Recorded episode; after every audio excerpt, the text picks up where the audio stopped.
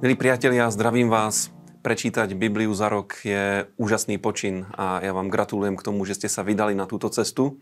A dneska vás budem sprevádzať pasážami, ktoré e, prislúchajú na dnešný deň. Povieme si niečo o Žalmu 34, e, o prvej kapitole Lukáša a o 4. a 5. kapitole knihy Numery. Poďme do 34. žalmu. Na úvod prečítam 11. verš.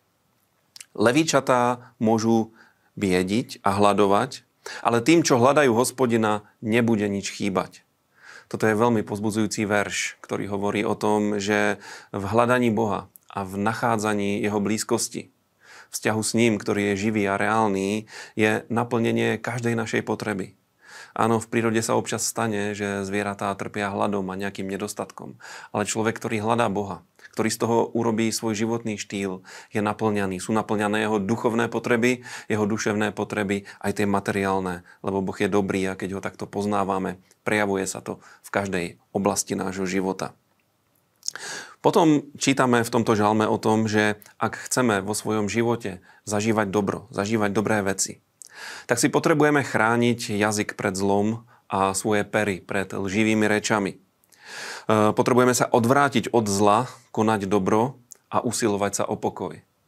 A toto je nádherný návod na šťastný a úspešný, inými slovami požehnaný život. Ak si dáme pozor na to, čo vychádza z našich úst, ak sú to dobré veci, ak je to požehnanie, ak zameriame svoj život na dobré veci a hľadáme pokoj, pokoj, zmierenie s Bohom, pokoj vo vzájomných medziludských vzťahoch. Budeme vo svojom živote vidieť dobro a náš život bude mať veľmi vysokú kvalitu. A ešte jeden verš by som vyťahol z tejto, z tejto pasáže, ktorú dneska čítame. A je to 20. verš tohto žalmu, ktorý hovorí, že mnohé zlo musí vytrpieť spravodlivý. Hospodin ho však z každého vyslobodí. A o tom presne je život viery. E, keď máme Boha na svojej strane, neznamená to, že sa nemôže udiať nejaká zlá vec. Dokonca zlé veci sa v tomto svete dejú pravidelne. Ale keď je v našom živote prítomný Boh, tak písmo hovorí, a tento žalm veľmi špecificky, že zo všetkého, z každej zlej veci, ktorá sa môže v našom živote objaviť, nás pán vyslobodzuje a to je fantastická vec. Prvá kapitola Lukáša hovorí o narodení Jana Krstiteľa. Vidíme tam jeho otca Zachariáša, ktorý najskôr neveril, e, preto ostal nemý, ale keď sa, keď sa Jan Krstiteľ narodil, tak sa mu vrátila reč. A keď sa mu vrátila reč, okamžite začal prorokovať. A prorokoval o Mesiášovi, o tom, že Mesiáš príde a prorokoval aj o prorokovi, ktorý príde pred jeho tvárou, o Janovi Krstiteľovi, svojom vlastnom synovi, ktorý bude pripravovať cestu pre Mesiáša. A Viete, o čom toto svedčí? Svedčí to o tom, že každý človek má v živote nejaké povolanie. A Boh je tak dobrý, že nám to zjavuje. A to sa týka každého z nás. A tak ako Zachariášovi zjavil Boh, e, kto bude jeho syn a akú úlohu bude mať, tak aj nám zjavuje to, k čomu nás volá. A ja som presvedčený o tom, že každý z nás je takým božím darom pre tento svet a je dobré hľadať v tomto pána a hľadať jeho vôľu pre náš život a túto vôľu naplniť. Lebo ak sa nám podarí ju naplniť, e, náš život bude mať skutočne zmysel, neminieme Božú vôľu a budeme tí najšťastnejší ľudia. A pozbudivé je, že e, Boh o tomto hovorí, že Boh sa nám prihovára, Boh nám ukazuje, čo je jeho vôľa pre náš život. A podobne toto povolanie vidíme aj v tej príslušnej časti z knihy Numery, ktorú dneska čítame ve 4. a 5. kapitole.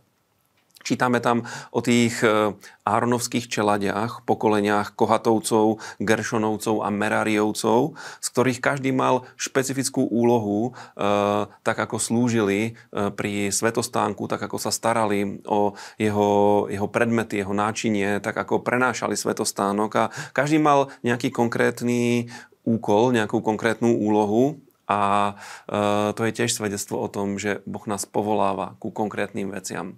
Každý z nás má nejaké povolanie. Každý z nás e, môže byť Božím nástrojom tu na zemi a preto takto prežíme svoj život v hľadaní tejto Božej vôle a tohto Božieho povolania. E, ďalej čítame o tom, že Boh pozbuzoval Mojžiša, aby z tábora Božieho ľudu odstranili každú nečistotu, každú nečistú vec A toto je veľmi dôležité aj pre nás, aby sme zo svojich životov, zo svojich rodín, aj cirkví, zborov odstránili čokoľvek, čo je v rozpore s Božím charakterom, s jeho povahou, s jeho svetosťou a dobrotou. A ak budeme toto robiť, vždycky to bude dobré, lebo čím menej zlých vecí bude v našom živote, tým viac sa bude môcť prejavovať to dobré, to, čo Pán do nás vložil pri znovu zrodení.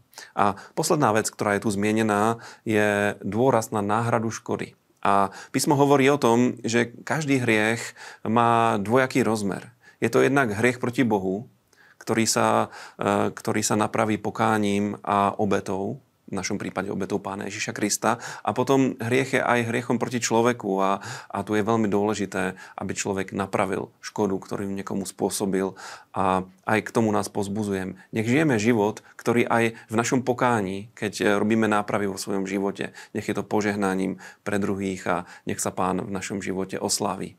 Priatelia, ak sa vám páči toto vysielanie, môžete nás podporiť a sledujte nás aj naďalej. Majte požehnaný a krásny deň.